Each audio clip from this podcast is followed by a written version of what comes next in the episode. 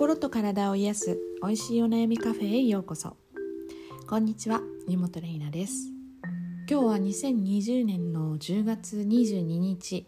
えー、木曜日です、えー、今日はですね最近、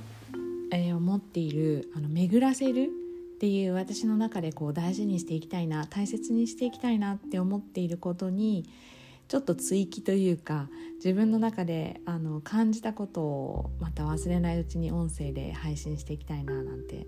思って語っています。えそれは何かっていうとあの巡らせる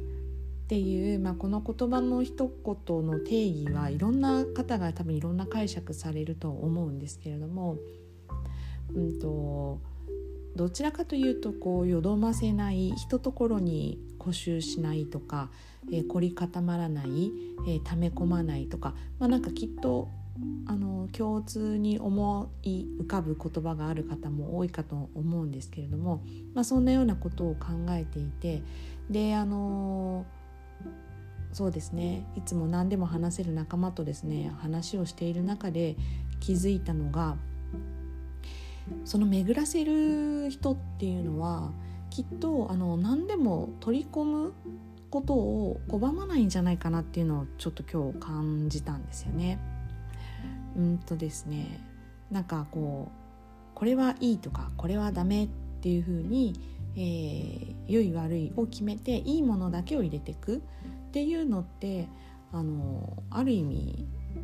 うんまあ滞ってるというふうにそこでだけでは言えないとは思うんですけれども私はどちらかというとですねなんかそのどんなものでも、まあ、自分なりの、えー、選択はあると思いますけど何でもかんでもっていうよりもでもどんなものでもやってきたらばそれを受け入れてみる。でそれを自分の、まあ、まずは歯で噛んで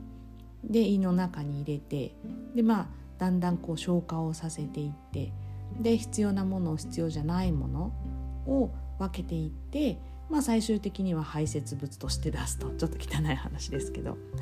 まあ人間の巡らせるってそういうことなんじゃないかなと思うんですね。あの体の中に入れて自分でちゃんと噛み砕いてでそれで自分の中でいいわあのいるいらないを分けてでそしていらないものは出していくと。なのでですねあのこの食についてすごくあの一生懸命やればやるほど例えばオーガニックのものがいいのはとそれに越したことはないわけですよね無農薬のもの無添加のものの方がいいに越したことはないんですがまあ実際の生活の中で全部が全部もう全部無農薬のものとか全部オーガニックのものだけで揃えるってことはまあ非現実的なわけですよね。実際のまあ予算というかお金の問題もありますし手に入る入らないもありますしあまりにもそこに固執しすぎることによってあの、ま、すごく遠くのものを手に入れようとするとそこにね運搬費がかかってそこでそれはまあ巡り巡って環境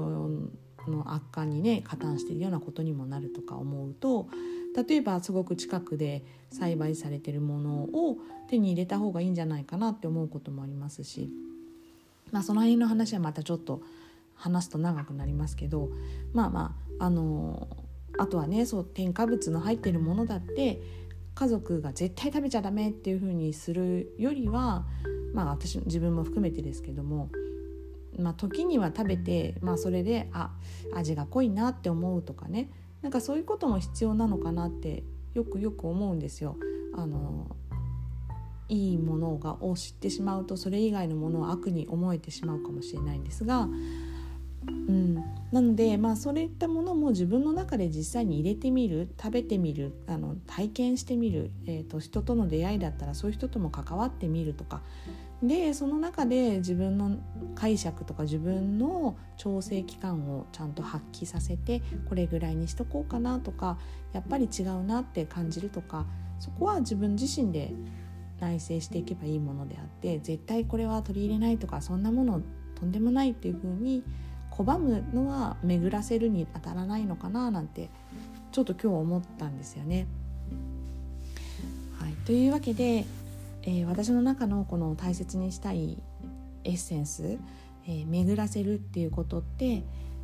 うんある程度自分で選択しつつもいろんなものを取り込んでみる。そして自分で噛み砕いて消化して必要いらない不必要をちゃんと分けて出していくと。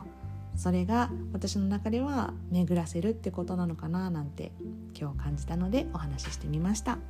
それではまた。